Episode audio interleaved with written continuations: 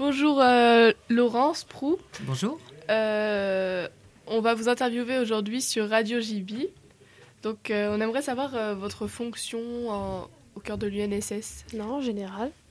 Alors je suis en fait directrice départementale UNSS, donc je m'occupe du département d'Ille-et-Vilaine qui, qui comprend 93 associations sportives dans les collèges et les lycées publics.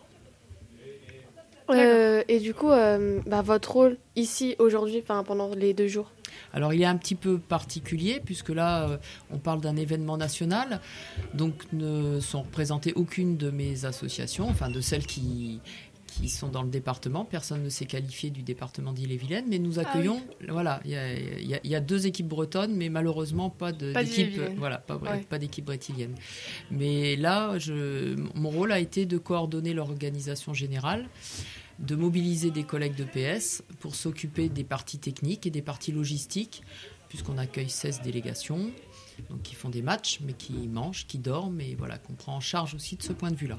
D'accord. Et euh, le futsal en général, ça vous concerne euh, Alors dans le département, on a beaucoup de pratiquants de, de futsal et c'est une, c'est, c'est- c'est une, une activité émergente par rapport au foot hein, qui a été euh, voilà qui sort petit à petit, qui dans certains cas remplace le foot. Les, effectivement, c'est la, la version indoor du, du football.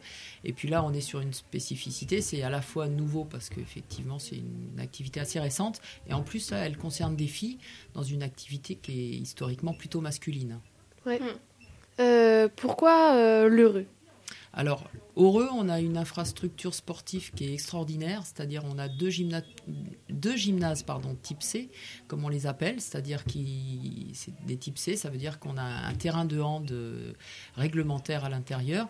Et ce qui est extraordinaire, c'est que ces deux terrains, ils sont côte à côte et en plus, on peut aller de l'un à l'autre sans sortir.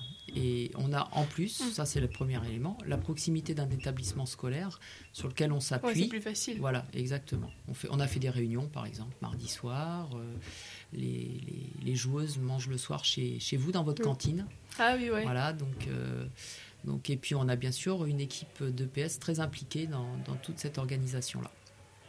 Et, et une documentation, bien sûr. bah, merci beaucoup pour cette interview.